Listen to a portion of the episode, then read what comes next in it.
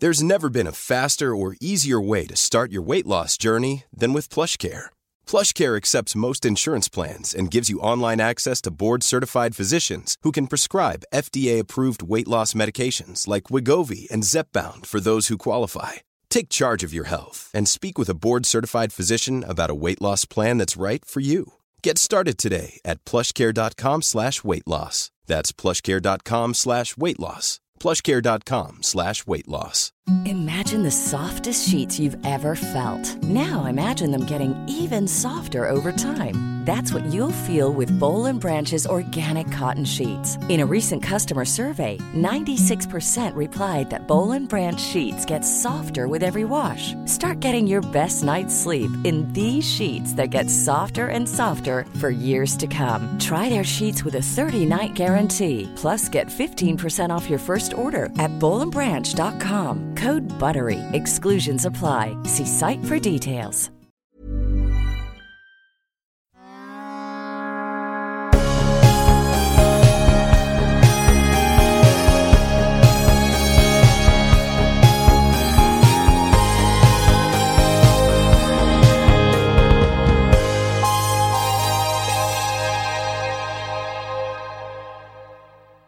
Välkommen till vår podcast Uppstickarna där vi, Karin Bäcklund och Johanna Snickars möter framgångsrika kvinnliga thought leaders på väg upp och som sticker ut i samtal om karriär och kommunikation. Ja, vilka är Karin och Johanna då? Johanna, hon jobbar som kommunikationschef på Microsoft. Hon har bland annat tilldelats Stora kommunikatörspriset 2017 av branschföreningen Sveriges kommunikatörer hon är rankad nummer 14 på Resumés lista över Sveriges 150 superkommunikatörer och har utsetts av ledarna som en av framtidens kvinnliga ledare 2017. Du har också över tio års erfarenhet från PR och kommunikationsbranschen, eller hur? Det stämmer. Och vem är Karin? Karin är digital strateg på kommunikationsbyrån Springtime. Jag har nominerats i fyra år till årets mest inflytelserika PR-konsult. Även kursansvarig för digital kommunikation på Bergs School of Communications. Föreläser mycket inom, inom det och har skrivit boken Executive Summary sociala medier för styrelser. Har också tio års erfarenhet både från konsult och företagssidan inom kommunikation. Mm. Varför gör vi den här podden? Jo, vi saknade en inspirationspodd för oss som är intresserade av kommunikation och eh, möta intressanta kvinnor. Ett intervjuformat där man kan lära känna de här framgångsrika kvinnorna eh, som kommunicerar och gör skillnad. Vi vill prata med både välkända och mindre kända personer som agerar i dolda men också gör ett viktigt jobb. Och vi lyfter dem för att inspirera fler och visa goda förebilder inom kommunikationsbranschen. Och så är vi väldigt nyfikna på hur de tagit sig dit de är idag.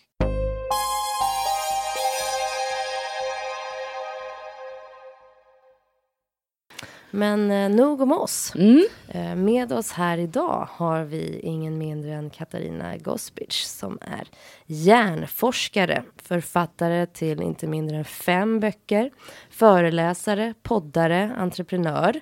Eh, du driver konsultföretaget Brainbow Labs som jobbar med bland annat social e-learning i VR. Välkommen! Tack!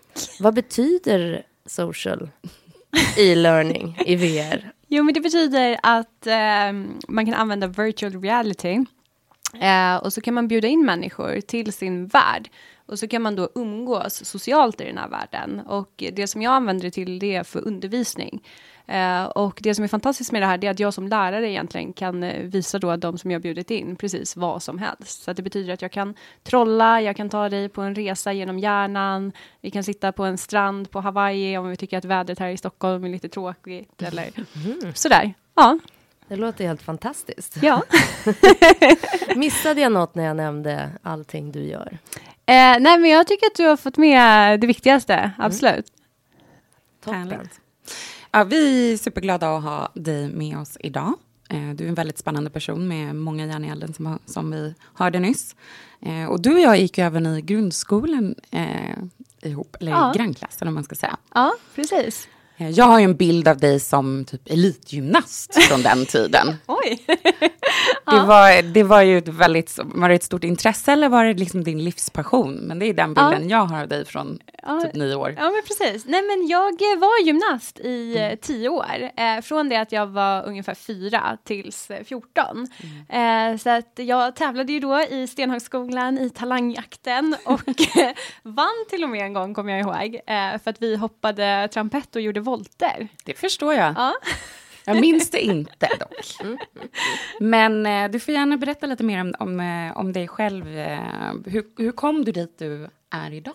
Hur blir man hjärnforskare? Ja, eh, nej men det började faktiskt när jag var liten. Eh, ett av mina första minnen är att eh, jag sitter i badrummet och liksom tänker på tankar. Att eh, jag var väldigt så här, fascinerad över att saker bara kunde dyka upp i mitt huvud. Eh, och eh, det här specifika minnet handlar om att jag tänkte på just jordgubbar. Så att jag liksom blundade, tänkte på en jordgubbe och så försökte liksom förstå så här, hur kom jordgubben till i mitt inre. Eh, och så satt jag där här, tänkte på en jordgubbe, försökte slänga in en till och bara jättesnabbt så här, känna vad var det som hände som gjorde att den jordgubben kom dit. Eh, och så höll jag på att slänga in och ut jordgubbar då i eh, mitt inre och eh, tänkte mycket på den här seriefiguren Lucky Luke eh, som kunde dra pistolen snabbare än sin skugga. Och det var lite det jag ville göra också, kunna liksom dra min tanke snabbare än jordgubben poppa upp. Men eh, ja, Vilken det- utmaning. Ja. Eh, sen försökte jag också testa med andra saker som kaniner och bilar och sådana saker. Men eh, jag förstod inte riktigt hur den här jordgubben kom till i mitt inre. Så att eh, ja, det var där nyfikenheten började för tankar och eh, men så här, va, eh, vilka vi är och också varför människor är olika. Apropå skolan så märkte jag ju också att vissa av mina vänner var ganska blyga. Så att de vågade till exempel inte hålla så presentationer för klassen eller så, medan jag tyckte att det var jättekul. Och, ja, så frågade de så här, men hur, hur kommer det sig att du kan göra det här? Och då var jag så här, ja men det är ju bara att prata lite. Eh, men så skulle de börja prata och då blev de antingen så här tomatröda eller så började de gråta ibland. Och, eh, jag var inte världens bästa coach på den tiden. Jag gjorde mitt bästa men eh, det gick så där. Men det gjorde att jag blev väldigt så här, intresserad av eh, varför jag kunde göra någonting och kände att det var enkelt. Och de här personerna tyckte att det var lite svårare. Men visste du hela tiden då att, att du ville eh, jobba med hjärnan? Eller hur? Man kan säga att det var en av väldigt många saker som jag tyckte var roligt. Eh, jag har eh, väldigt länge i mitt liv, och jag skulle säga att det kanske inte har slutat än, eh, så tycker jag att väldigt mycket är kul, eh, ju mer man lär sig. Eh, så att hjärnan och kroppen var en sak, men sen var jag också väldigt intresserad av så här, människor, geografi, världen, djur. När man hade så här, vad heter det, NO eller någonting och skulle skriva om så här, djur och hur länge de levde och vad de åt och sånt. Eller typ om man skulle skriva om länder så handlar det om så här, ja men vilka mineraler fanns där eller vad växte där eller hur såg det ut så här. Så jag tyckte allt sånt var intressant. Mm, mm. Vad, vad ville du bli då när du var liten? Eh, nej men om man kollar i sådana, vad heter det, bästa kompis-böcker eller vad det hette. Mina, Eh, mina vänner-böcker? Ja, men Nej. precis.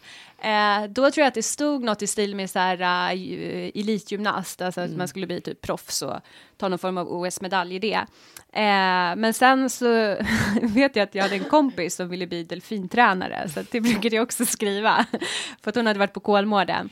Eh, Många år senare så har jag faktiskt dykt med, eller simmat med delfiner eh, på riktigt, eh, ute i haven och så här, och älskar det. Så att det kanske inte hade varit en helt fel eh, karriär, men jag tycker egentligen att djur ska vara ute i det vilda, så att, eh, det hade nog inte passat i alla fall. Har du någon livsfilosofi eller något motto i, i livet? Eh, ja, alltså jag har haft olika eh, och jag skulle säga att mitt senaste är att eh, livet blir inte som man har tänkt sig, utan det blir mycket bättre än så. Härligt. Ja. Optimistisk syn. Ja. Hur har du kommit fram till det? Eh, nej, men jag tror att eh, mycket av det kom från när jag eh, pluggade. Alltså både eh, var inne på det här med läkarspåret och forskarspåret och det var så himla tydligt och starkt för mig för att kanske sen jag gick i så här åttan, nian eller något, så tänkte jag liksom så här, jag ska bli läkare, jag ska bli forskare. Så det var ett mål så otroligt länge. Och det kändes som att allt jag gjorde, gjorde jag för att uppnå det målet. Och sen eh, när jag väl kom dit och började liksom plugga och på något sätt var på väg in och jobba i det också, så upptäckte jag så här att men det var inte så här jag hade tänkt mig att det skulle bli. Uh, och då hade jag två livskriser. Eh, först en när jag insåg att jag inte kommer jobba som läkare och sen en annan när jag insåg att jag kommer inte jobba som forskare heller på det traditionella sättet. Eh, och då var jag tvungen att tänka optimistiskt, så att ah, nu har jag typ jobbat hela livet för det här, men det blev inte som jag hade tänkt mig, men då väntar någonting annat runt hörnet istället. Mm. Men hur gammal var du då när du tog de besluten att, att inte bli det du hade tänkt? Eh, nej men så att det första hände nog vid eh, 24. Jag tog ju läkarexamen precis när jag skulle fylla 25. Mm. Eh, så att då den här sista terminen, då var det väldigt många som jag pluggade med som hade ganska stor hets kring vad man skulle göra, en sån här allmäntjänstgöring som det heter, AT. Mm. Mm. Och eh, det brukar man ofta göra ute i landet för att ja, alla kanske inte får plats i den staden man pluggar. Så det var otrolig hets kring det och eh, människor liksom, hur ska jag säga, planerade sina liv. Så här, när ska de få sina mm. barn? Eh, när ska man gifta sig? När ska man liksom köpa det här huset? Var ska vi flytta? Dit jag kommer flytta kommer typ övergöra hela min framtid. Och jag gick runt där och var så här 24, skulle åka på utbyte till Chicago och liksom var så här, oh, USA. Eh, så, så jag kände en enorm distans till det där. Du drogs inte med i hetsen då? Eh, nej, jag kände mig mer som en alien. Att mm. eh, jag var väldigt mycket så här, jag vet inte ens om jag vill göra det där. Eh, och sen så gick det nog något år tror jag, eller ett halvår. Och så tänkte jag så här, men jag kanske ändå ska prova att jobba som det liksom. Eh, så då gjorde jag en kort karriär på typ två månader. Eh, och kände så här, nej, det var inte min grej. Nej. nej, men det är ändå modigt. Hur vågade du? Eh, nej, men jag skulle säga att jag är Eh, Eh, det är väldigt viktigt för mig att vara så här sann mot mig själv. Eh, jag gjorde en gång en, eh, ett test när man ska kolla sina värderingar. Och då kom den liksom på, på, högst, alltså på första plats. Och jag tror att den fick i stil med så 100 poäng. Mm. Eh, och den som kom på nummer två hade kanske så 50 poäng. så det var liksom helt uppenbart mm. att det där var en viktig grej för mig. Och jag tror alltid att det har varit så att jag liksom utgår från så här, men vad, vad är jag? Vem är jag? Vad vill så här, mitt väsen? Mm.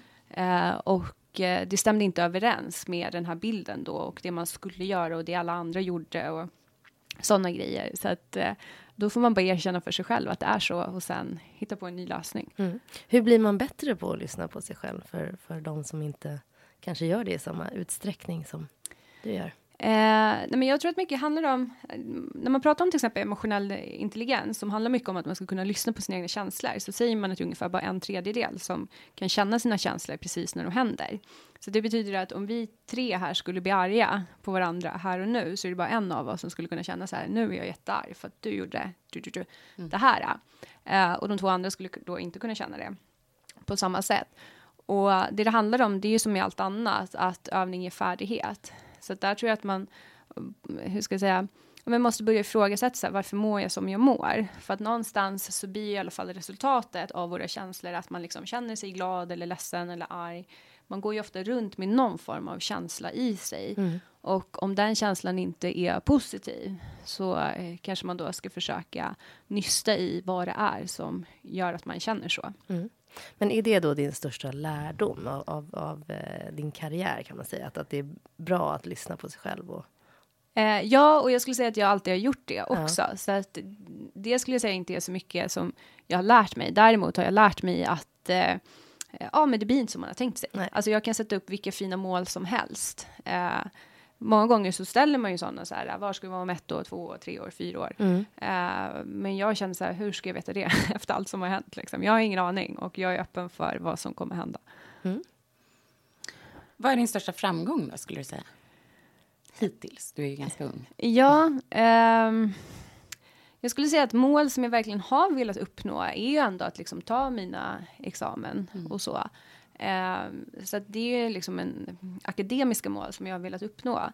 Eh, sen så finns det ju liksom själsliga mål eh, där jag tycker att eh, det som alltid utvecklar mig är att resa och resa till eh, obehagliga platser eller liksom Obehagliga? Ja, eller obekväma. Där du utmanar dig själv? Ja, precis. Alltså där det är läskigt på olika sätt och där man inte heller kan kontrollera situationen.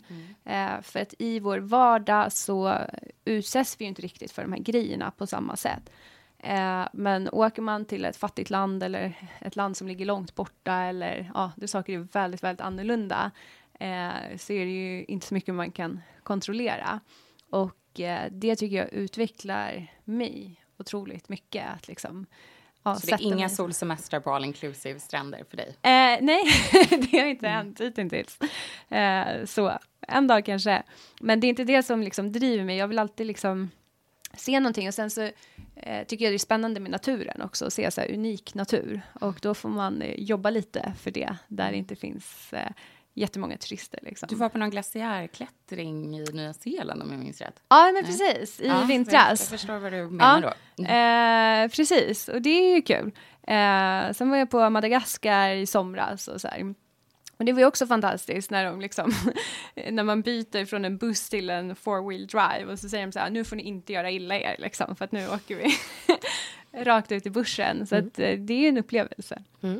Spännande. Det låter lite som, eh, som dig, Johanna. Du har ju gått den här äventyrsakademin och också. Mm. Nej, jag förstår, jag förstår verkligen Ja. vad du pratar om. Vi får göra ett äventyr tillsammans. Det, det, det tycker jag. Jag ligger gärna på en solstol. Ja, nej, jag, jag, jag kan inte tänka mig något tråkigare. Nej, nej, jag gillar att läsa, ta det lugnt.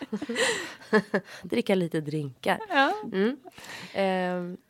Men då jobbar inte du med mål alls? Eller hur, hur, hur tänker du liksom för att sätta någon sorts riktning med, med livet? Ja, nej men jag skulle säga jo absolut så jobbar jag mot mål och eh, eh, hur ska jag säga, mål och drömmar. Alltså det finns ju det där klyschiga uttrycket så här, if you can dream it you can do it.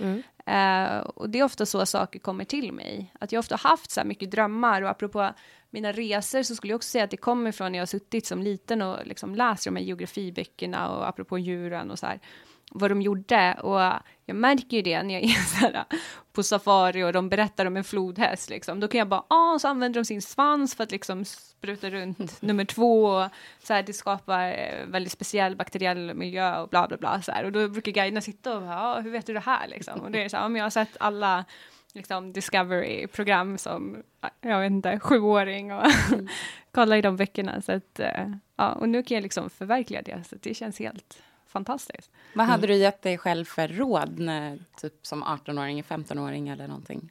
Med det Eh. du vet nu. Ja, alltså jag skulle säga att jag var ändå ganska, eh, apropå mål, jag var ju otroligt målinriktad och kände så att jag får aldrig misslyckas eller liksom så här, eh, missar man något så är det katastrof och så här. Och eh, någonstans så kan jag heller inte säga att jag inte skulle ha varit så, för att det är ändå en speciell miljö om man inte kommer från en traditionell akademisk miljö så har man inte riktigt samma möjligheter, man har inte samma eh, nätverk automatiskt, utan allt du gör måste du göra själv. Och det är det som jag också tror ger en stor press, att man liksom hela tiden måste springa på varje boll och så här. Så att på ett sätt så skulle jag vilja sagt till mig själv att ta det lite lugnt, det kommer gå bra ändå. Samtidigt så vet jag inte det. För att mm. man föds med olika förutsättningar och jag tror någonstans att den äh, ångesten som också drev en, att den har varit nödvändig. Liksom. Vad är framgång för dig? Och är du framgångsrik? Ja, alltså jag tycker det är en intressant fråga när folk, eh, eller liksom ett påstående när folk säger så till en. För att, eh, hur ska jag säga, jag går i mitt liv inte och tänker så, oj vad framgångsrik jag är liksom. Eh, och jag tror också att det som syns utåt är ju liksom de bollarna man sätter. Eh, men det är ju som vilken fotbollsmatch som helst, man missar ju liksom tusen gånger innan man sätter den liksom tusende första gången. Eh, och det syns ju inte. Så det betyder ju också att min upplevelse är ju så här, men jag försökte sätta den tusen gånger och missa och sen försökte jag en gång till och då eh, kom den i mål. Eh, och sen är det bara målet alla ser. Eh, så att jag tror att man själv när man liksom lever sitt eget liv inte går och tänker på så här oj oj oj eh, vad duktig jag är liksom. Eh, däremot så är det såklart glad, alltså jag är glad över mitt liv och är stolt över det jag har presterat men jag ser inte som att jag liksom har bara glidit runt där och bara oj. och så bara fick jag en läkarexamen. Och Nej, det, det är en ingenting man råkar liksom. få. Men du, du säger också nu med mm, prestation. Ja. Det är ett ord som för mig är lite laddat. Men det kan också vara det här med att det är många tjejer som har någon inneboende liksom prestationshets nästan. Ja. Hur ser du på prestation? Ser du det som positivt eller är det någonting som kan eh, vara kontraproduktivt?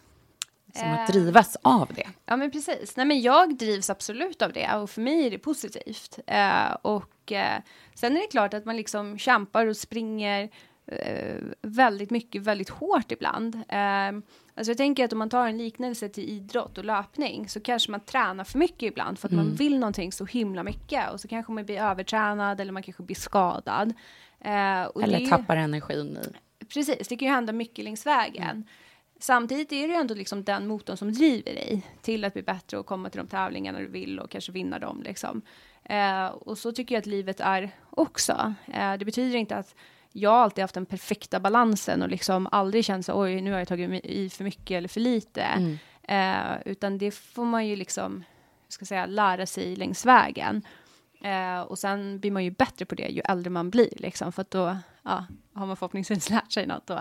Att säga, nej men förut när jag gjorde så här, då tog jag i för mycket och då mådde jag inte bra, bla bla bla, så nu är det dags att ja, men dra lite i nödbromsen eller vila eller så. Och det kanske jag skulle säga är min största utveckling också, att när jag väl eh, kom in på läkarlinjen som var min dröm så kände jag ändå att det var lite som en säkerhetsnivå. Jag brukar likna det lite vid så här, vem vill bli miljonär-spelet. Att det, det finns olika säkerhetsnivåer. Så här att, ja, när du har svarat rätt på typ tio frågor då kan du liksom inte eh, vinna mindre än hur mycket det nu är. Eh, och så känns det lite i livet också. Så här, nu har jag kommit in på läkarlinjen så nu kommer jag förhoppningsvis inte bli något sämre än läkare. Liksom. Eh, och då kan man också börja slappna av. Eh, men det är också svårt att säga till någon som inte har nått sin säkerhetsnivå. Att så här, slappna av, ta det lugnt, det kommer ordna sig. För att det är hård konkurrens idag. Liksom. Men du känner alltså att du är bra idag på att liksom själv dra i handbromsen. Vad gör du då? Eh, nej men jag skulle säga att jag är väldigt bra på att vila när jag väl vilar. Ehm, Schemalägger du det eller hur, hur får du in vilan då om man är så prestationsdriven? Eh, nej men jag tror att det är en eh, nödvändighet som man har lärt sig. Ehm, om man tänker på prestation så tänker jag också på prestationsförutsättningar. Vilka förutsättningar behöver man för att prestera? Och där är det ju klassiska, liksom äta, träna, sova. Och det är någonting som jag alltid försöker komma tillbaka till. Eh, och sen, eh, ja, vad ska jag säga? Jag tycker om att så här, ta det lugnt också. För att jag tänker lite, om jag tar mitt liv nu till exempel, om jag föreläser mycket eller man är på olika event, då är ju på ett sätt mitt jobb lite ibland som att gå på en fest. Eh, och går man då på väldigt mycket fester, då kanske man inte vill gå på fest privat också. Utan då känns det så här skönt att okej, men idag har jag liksom träffat tusen människor bokstavligen. Och nu vill inte jag prata med någon förutom min familj eller vara med min hund eller så. Eh, och för mig är det liksom kontrasterna. Ja. Ehm, Samtidigt som när man har varit på semester och mitt ute i ingenstans, då kanske det blir tvärtom istället. Då känner man så åh vad jag längtar efter människor.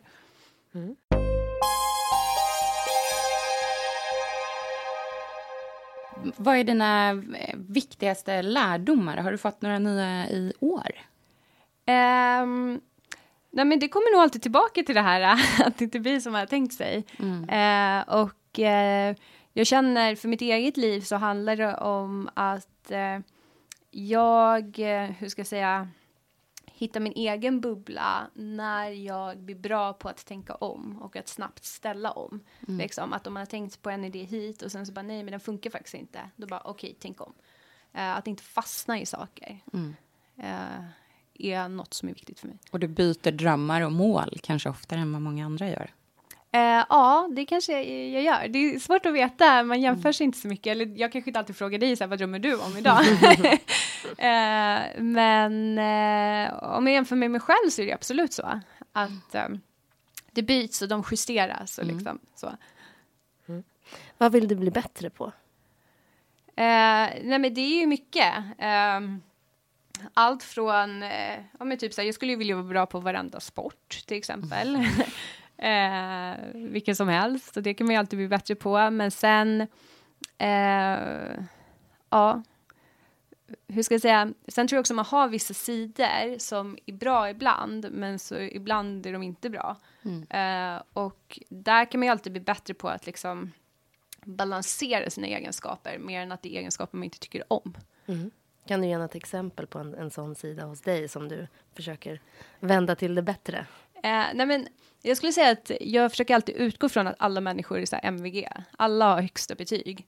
Uh, och jag har haft många sådana diskussioner eh, och jag tror att antingen så tänker man så eller så tänker man att ja, man kan inte förvänta sig något av människor.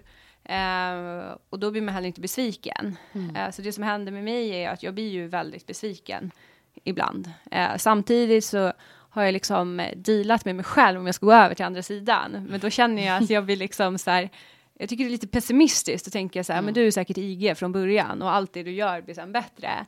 Mm. Eh, så jag är inte riktigt där, men eh, konsekvensen blir ju att ja, man kanske litar på människor för mycket eller tror för gott och sen så kanske alla inte är så mm. och då blir man eh, ledsen. Mm.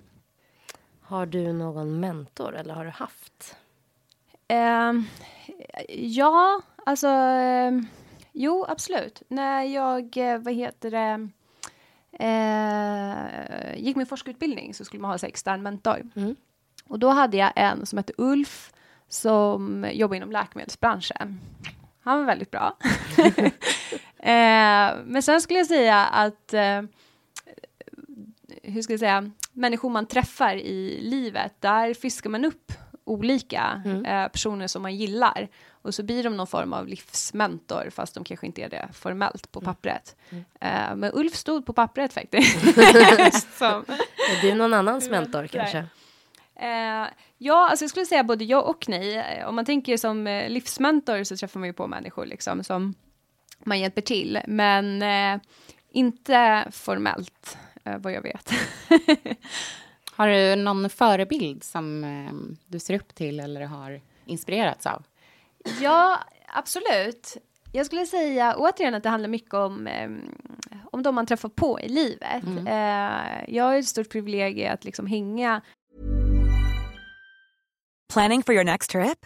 Elevate your travel style with Quince. Quince has all the jet setting essentials you'll want for your next getaway, like European linen, premium luggage options, buttery soft Italian leather bags, and so much more. And is all priced at 50 to 80% less than similar brands. Plus, Quince only works with factories that use safe and ethical manufacturing practices. Pack your bags with high-quality essentials you'll be wearing for vacations to come with Quince. Go to quince.com slash pack for free shipping and 365-day returns. If you're struggling to lose weight, you've probably heard about weight loss medications like Wigovi or Zepbound, and you might be wondering if they're right for you.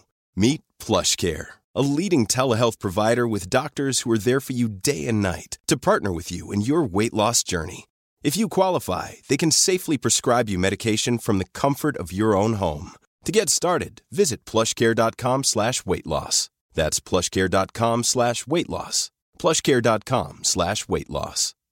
Even when we're on a budget, we still deserve nice things. Quince is a place to scoop up stunning high-end goods for 50 to 80% less than similar brands.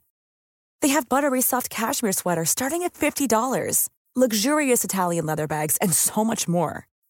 Plus, Quince only works with factories that use safe, ethical, and responsible manufacturing. Get the high-end goods you'll love without the high price tag with Quince. Go to quince.com/style for free shipping and 365-day returns. Med många entreprenörer uh, och där finns ju hur många som helst som inspirerar mig. Jag gillar när människor har levt liv, apropå att misslyckas liksom, att de har en, en gedigen erfarenhet kring att inte sätta bollen på första försöket mm. och sen sätter de den någon gång. Mm. Och eh, jag tycker att det är häftigt med den typen av livshistorier och där man aldrig ger upp och liksom kämpar. Eh, det är verkligen ja, min stora källa till inspiration. Liksom. Människor som kommer från ja, olika förutsättningar och så har de en så stark drivkraft. Och så det, gör de... det kan jag köpa helt. Den här grit-egenskapen, det inspirerar och fascinerar mig väldigt mycket. Ja, jo men verkligen. Uh, och det kan vara vem som helst. Det kan även vara någon lit, alltså, hur ska man säga, ett barn som mm. man bara känner så här, gud vad de kämpar. Mm, liksom. Mm. Eller man kollar på en fotbollsmatch och ser hur de springer. Då är det så här, ah, det är kul att se. Mm. Eh, vi har pratat om, om det lite, på tal om karriär och lyckas och nå framgång, så, så behöver man ju eh, jobba hårt för det faktiskt. Eh, och, och det pratas mycket nu om psykisk eh, ohälsa, Mm. eh, vilket ju naturligtvis är bra. Och, och du var inne lite på det, att, att du känner själv att man måste lära sig att, att känna av liksom, när man ska dra i, i handbromsen. Mm. Men, men eh, eh, och du sa också att liksom, man, man ska äta, träna, sova.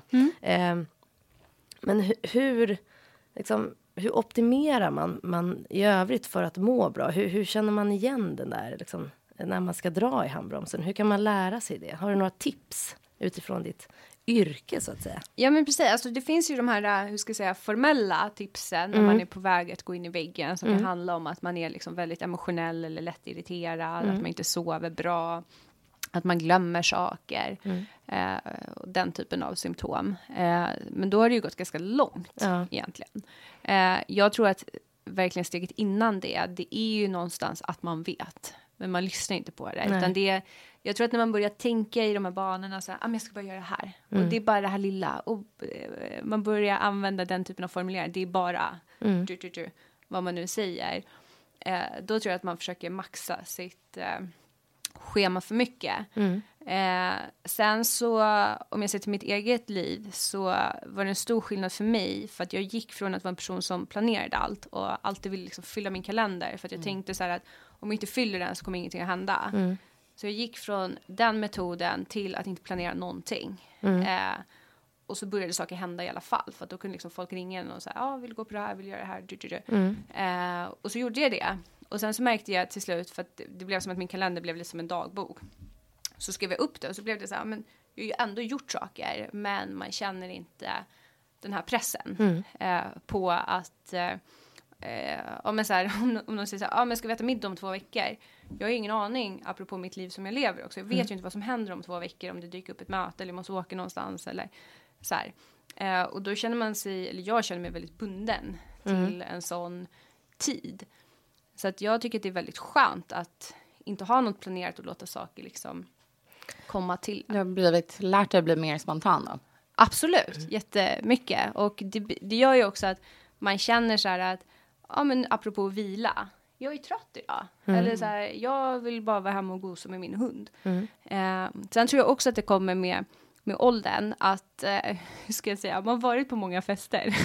och då kan man säga nej till en fest. Medan när man var 18 så ville man ju gå på varenda fest. Så du har ingen FOMO?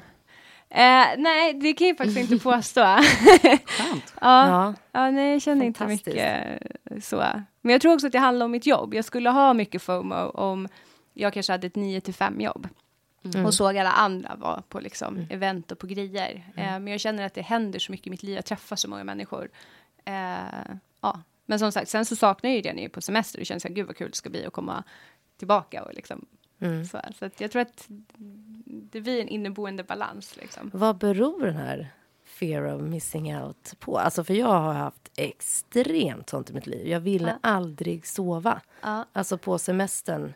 Liksom jag, gå och lägga mig sist av alla upp tidigast för Ja. att liksom också, nu sa jag att jag gillar att ligga på en sandstrand och det är förvisso sant, men jag gillar också att göra saker. Ja. Men den la sig liksom efter 35 för mig. Alltså jag var Ja. så på semester med kompisar och de bara, "Ja, men ska vi inte ta det lugnt och kolla på en film? Alltså jag fick panik. Just det. Jag har gått ut själv liksom för Ja. att jag inte kunde sitta. Jag vill inte. Ja. Hjärnforskaren kanske en snabb analys här. Nej, men man säger ju FOMO som fenomen, Ja. att det handlar mycket om eh, att eh, man vill vara där, där sina kompisar är. Mm. Så att om till exempel jag och Johanna skulle hitta på något och så ser du det på sociala medier, då skulle du känna så här, nej, tänk om Katarina och Johanna blir mycket Mm-hmm. bättre kompisar än vad vi är nu. Eh, att det är liksom den rädslan Mm. eh, som gör då att man helst då vill gå på vår fest Mm-hmm. eh, och hänga. Eh, men sen så skulle jag säga att ju mer man är med om, eller om, om man har varit på jättemånga fester eller du har tusen skor hemma, då kanske man inte behöver känna den här stressen när man är i New York. Så "Åh, jag måste gå till varenda skobutik för att jag ska köpa ett par till skor så att jag har 1001 par skor. Eh, då kanske man ändå kan känna sig nöjd någon gång. Eh, och, eh, ja, Men jag har varit på hitta. så många fester men det tog liksom, jag ville bara, jag vill aldrig sova. Jättekonstigt. 35 liksom, då började jag känna att den, den eh, stressen la sig. Det var väl skönt att passera den magiska gränsen då. Ja, mm. jag vill säga grattis! Mm. no more FOMO. Ja.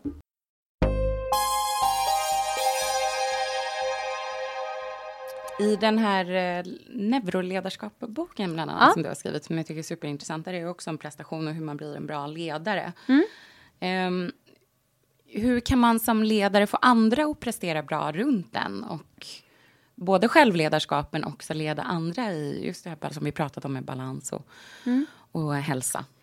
Alltså jag tror nyckeln där är att eh, man leder med gott exempel. Mm. Så att om man har en chef som är hela tiden superstressad och helt neurotisk, eh, då kanske man inte liksom för ett lugn till de mm. övriga. Medan om man säger så här, nej men nu ska vi gå och träna på lunchen eller springa, vill du följa med eller nu går vi och mediterar eller vad man nu hittar på. Nu sätter vi oss här och andas eller bara sätter oss på en bänk i solen och njuter av den. Mm. Eh, så är det mycket lättare att få med människor på tåget. Ja, jag tror ju på naps är nyckeln till min eh, prestation.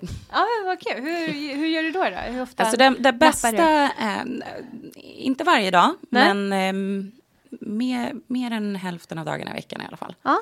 Eh, och den, den, bästa nappen är väl typ ta en kaffe precis innan, sätt klockan på 25 minuter, ta ja. kanske tre minuter att somna och så när du vaknar så har du liksom koffeinet kickat in. eh, wow! Ja, jag, jag har ju lätt för att somna. Jag förstår att inte Karin och andra kan applicera sjukt. den här metoden. um, men det, det funkar extremt bra för mig. Ja, men det är ju helt fantastiskt att man kan ja. tajma det sådär. Men för mig som som inte gillar att sova fortfarande. Liksom, absolut inte liksom på dagen sådär. Ja, ja. ja, men det är ju fantastiskt. Jag önskar. Ja, men det stöds ju av vetenskapen också, så det är ju bara att fortsätta sova. Mm. Precis, det kanske är det som är nyckeln till... Om, om man inte kan sova då, eller somna så där lätt, vad ska man göra då? Nej, men jag skulle säga att det gör ingenting om man inte kan somna. Nej. Alltså bara att vila och komma ner i varv mm, eh, och blunda och ta det lugnt och andas. Och, Just det, och kolla Instagram räknas inte till. Nej, det räknas inte. inte vila. Nej, Nej. Försöker få bort, man säger ju så här, att, man, apropå naturen, att när vi är i naturen, det är då vi får den här lagom stimuleringen. Eh, och att det är det som är grejen idag, varför vi är så stressade. Mm. Att vi får ju så otroligt mycket eh, input till mm. oss och att det överbelastar oss och så blir det för mycket och så hänger vi liksom inte med. Medan om man sover, då blir det ju i alla fall som att man rensar bort det där och liksom hittar en ny eh, ja, neutral punkt som man sen kan börja jobba ifrån. Liksom. Mm. Så naturen som eh, medicin? Ja, det är fantastiskt. Mm. Ja. Mm, nej, men jag köper det. Ja. Många av mina semestrar har varit till ställen där jag inte har någon täckning ja, på mobilen. och det är antagligen väldigt medvetet att just komma bort och ut och Precis. det är jag en fjälltopp. Ja. Mm. Du får ge mig lite restips. Ja, absolut. Vi kommer att träffa flera framgångsrika eh, kvinnor i mm. podden framöver. Eh, finns det några gemensamma liksom, egenskaper eller drivkrafter eh, som, man, som man kan se att, att eh, inte kanske alla framgångsrika mm. människor, men, men, men många har? Jo, men jag skulle säga att det handlar om passionen, mm. alltså att man på något sätt älskar det man gör. Mm. Eh, jag tror att det finns få som säger så här, oh, jag hatar hjärnan, men jag är så sjukt bra på det. och liksom har skrivit hundra böcker om det. Eh, det tror jag är svårare. Så att, eh, ja, om man tycker om det man gör så blir det lite enklare. Mm. Så hitta sin passion så kan man, är det större chans att man blir framgångsrik. Mm. Absolut. Men finns det någonting man kan få med sig hemifrån? Jag har en eh, liten son nu som är snart eh, två år. Ja. Och jag funderar rätt mycket på hur, för jag vet att jag fick eh, liksom någon sorts eh, målmedvetenhet och, och driv mm. kanske av, av, min pappa. Ja. Men hur får jag min son att bli det? Och är det viktigt? Alltså för det ja. tänker jag också på, för jag tycker att det är viktigt för att jag är ju så. Just det. Jag tycker alla andra är lite lata ja. kanske. men liksom, men jag, har ja. jag förstår inte. Nej. För, ja, Precis. Man har så mycket energi och man vill göra så mycket, det är så ja. roligt. Alltså det finns så mycket glädje i att, att ha ett Göra. driv och, och, ja. och, prestera. Och, ja, och så göra. du vill säkerställa att du för det vidare? Precis. Mm. Också ta hand om mig när jag är mm, pensionär. Ja, det gör jag. Nej, men jag skulle säga, apropå det Johanna sa, det här med grit, mm. eh, så säger man ju att det är en um, bra egenskap att ha. Alltså mm. det vi på svenska kallar för jävla anamma. Mm. Att man har det här drivet. Det är en bra översättning. Ja. Och eh, sättet att hitta det är ju bland annat genom sport. Mm. Eh, man ser ju att barn som håller på med lagsporter eh, ja, kan fostras lite mer och lite bättre. här Lagsporter då över... Ja, precis. Eh, sen så antar jag att man också kan hålla på med friidrott och fortfarande ha sitt lag, även om du eh, till slut hoppar själv, liksom när du väl eh, ska hoppa längdhopp eller vad det nu eh, är. Men att man ändå har den här teamkänslan. Eh, och det är faktiskt någonting som jag tänkt på i mitt eget lilla liv. Eh, att jag hade ju en storebror som var fem år äldre än mig. Och eh, jag förlorade ju i stort sett alltid. eh, jag förlorade typ 999 gånger och sen en gång så vann jag. Och då var det för att jag själv vann, inte för att han lät mig vinna. För att han var också så nej, man ska inte låta någon vinna, man ska förtjäna att vinna. Och vann man så var man bäst i världen. Eh, så att det där tror jag också är bra, apropå lite hur vi håller- håller på att forma vårt samhälle idag.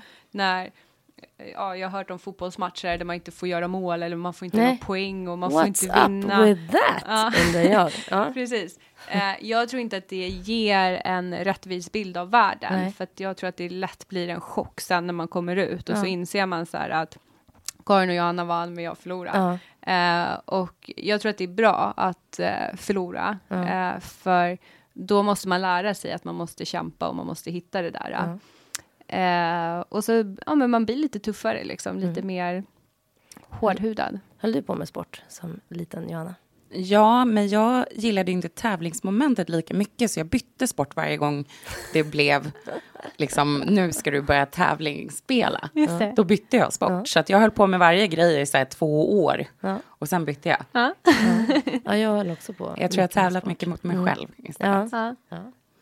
Eh, Katarina, du, du tänkte prata lite om, om, du är ju liksom ett varumärke i dig själv. Och hur ser du på det här med personligt varumärke pratas det ju mycket om och jag menar du sitter med i morgonsoffer, du har gett ut flera böcker, du föreläser. Hur ser du på dig själv som personligt varumärke? Har du någon strategi? Har du någon, liksom, några guidelines? Det här är din plan. Ehm, jag skulle säga att det tog ganska lång tid innan jag ens accepterade att jag var ett, någon form av varumärke. För att återigen, jag tycker alltid att det blir så himla konstigt om folk säger så här, men du är framgångsrik eller du är ett varumärke eller du är si eller så. Eh, så känns det alltid så här, jaha. Eh, sen förstår jag ju någonstans att jag ändå är det när folk känner igen en och liksom så. Så att, eh, hur ska jag säga, min strategi, och den har egentligen alltid funnits där omedvetet också, men det är ju alltid att återigen det här var sann mot mig själv. Och när jag väl pratar om något så måste jag ju känna att det lirar. Eh, jag skulle ju ha svårt att göra reklam för liksom vapen, eller alltså sitta och prata om eh, ja, någonting sånt, för att jag tycker att det är fel. Det känns inte rätt. Ehm, så det skulle jag säga är den största grejen i mig. Och sen också att man, man alltid är sig själv. Liksom. Eh, att, eh, ja, jag är väldigt dålig skådespelerska, så att jag skulle heller inte kunna hålla en fasad eller vara på ett visst sätt. För att jag är inte så, utan jag är den jag är. Och det kände jag också i början när människor skulle ge tips. Så var det lite så här att ja, du kanske ska klä dig typ i en kostym för att du ska se mer seriös ut. Och, ja, folk kom med vissa råd så. Lyssnade du? Eh, nej, absolut inte. jag försökte, för jag tycker alltid man ska vara ödmjuk när man får tips. Det är någon som vill hjälpa en. Men det slutade med att jag gick till någon butik, satte på mig så här svart kavaj och svarta byxor och hela den där, eh, det kittet.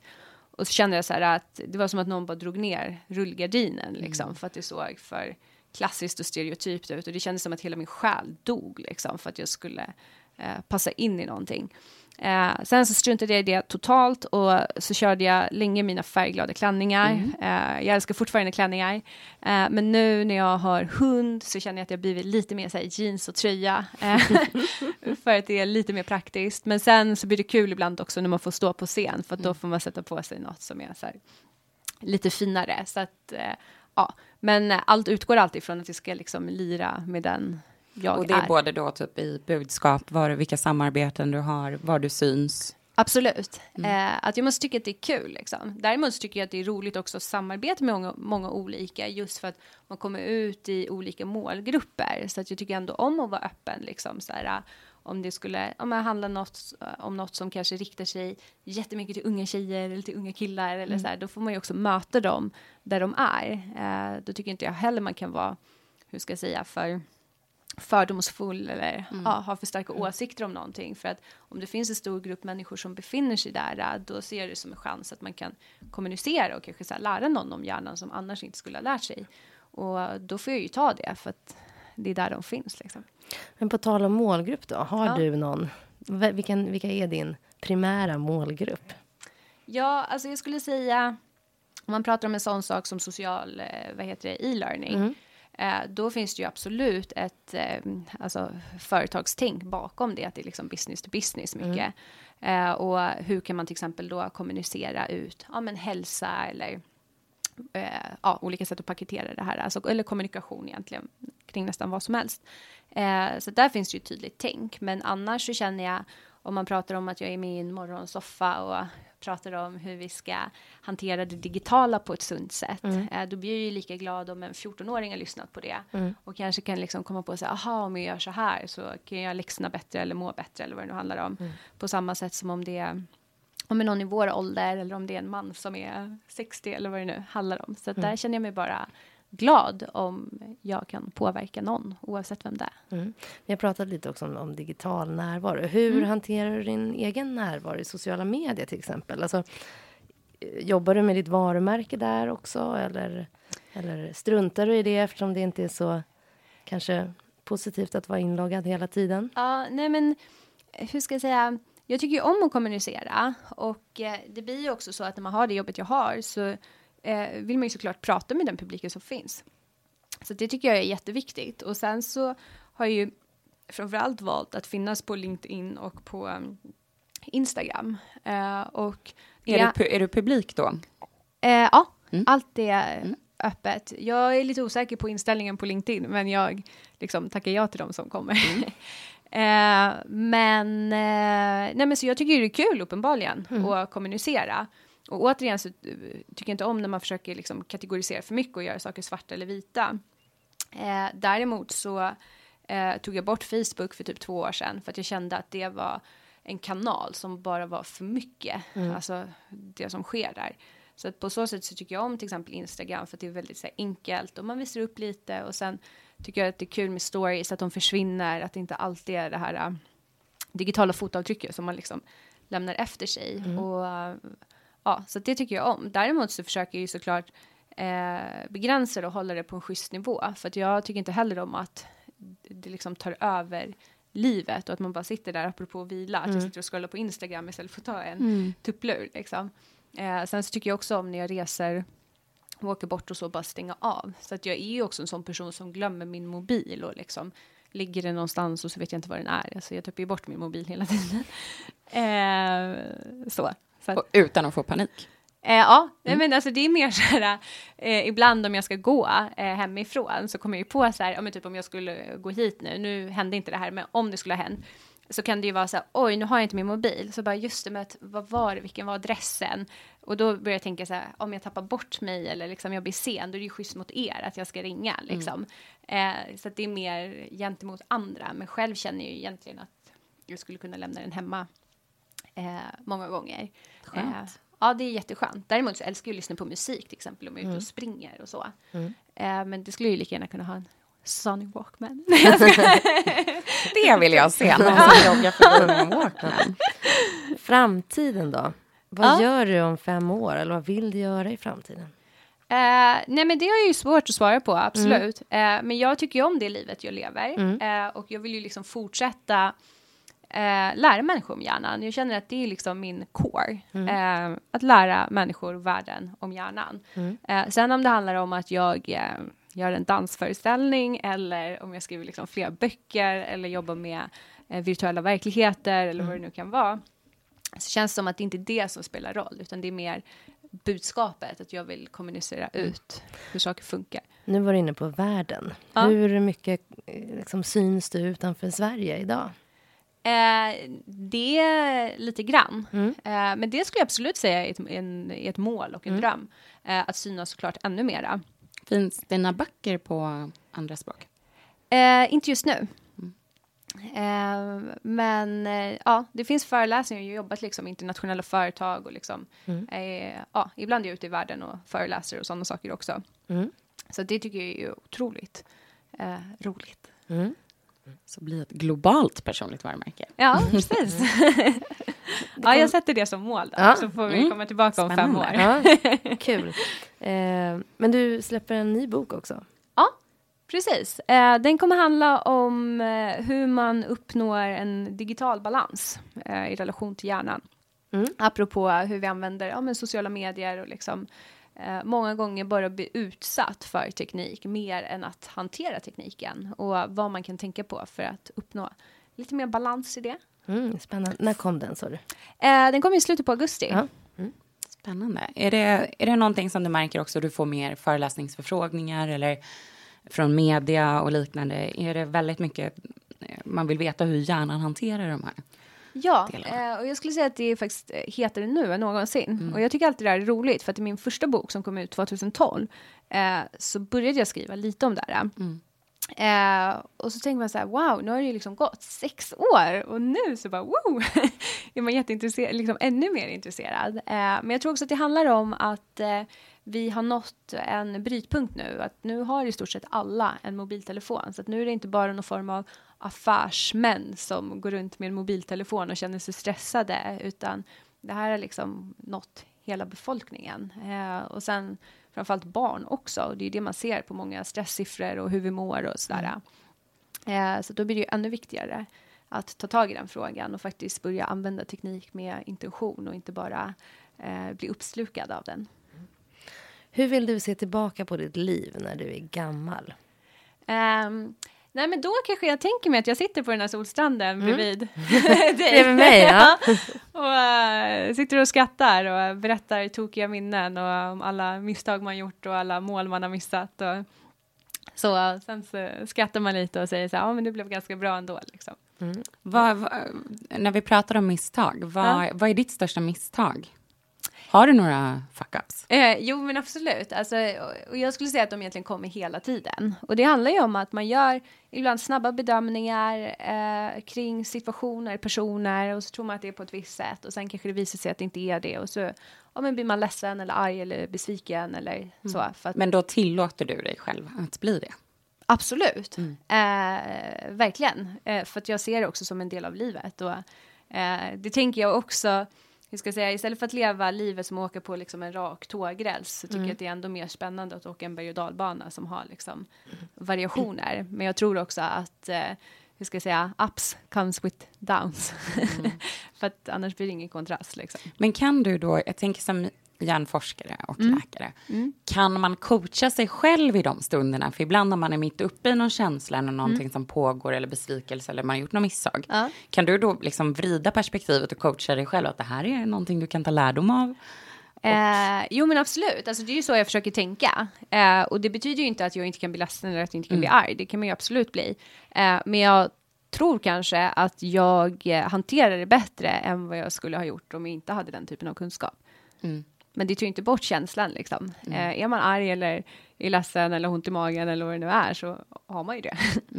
Eh, vår nästa gäst är Ida Östensson Ja. som eh, driver bland annat Make Equal och Fatta och mycket eh, jämställdhetsarbete.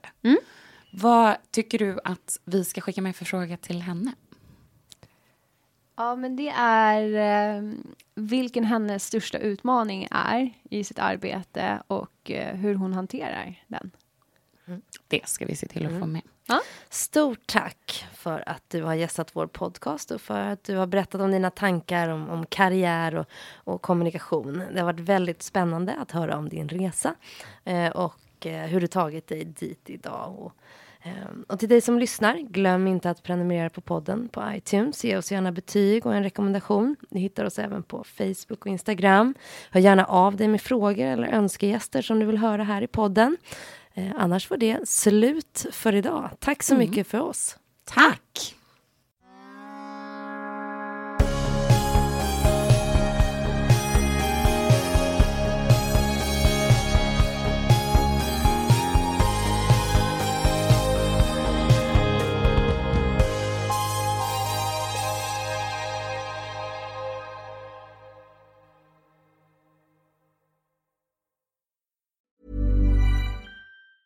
Mom deserves the best, and there's no better place to shop for Mother's Day than Whole Foods Market. They're your destination for unbeatable savings, from premium gifts to show-stopping flowers and irresistible desserts. Start by saving 33% with Prime on all body care and candles. Then get a 15-stem bunch of tulips for just $9.99 each with Prime. Round out Mom's menu with festive rosé, irresistible berry chantilly cake, and more special treats. Come celebrate Mother's Day at Whole Foods Market. Imagine the softest sheets you've ever felt. Now imagine them getting even softer over time. That's what you'll feel with Bowl and Branch's organic cotton sheets. In a recent customer survey, 96% replied that Bowl and Branch sheets get softer with every wash. Start getting your best night's sleep in these sheets that get softer and softer for years to come. Try their sheets with a 30-night guarantee. Plus, get 15% off your first order at bowlandbranch.com. Code BUTTERY. Exclusions apply. See site for details.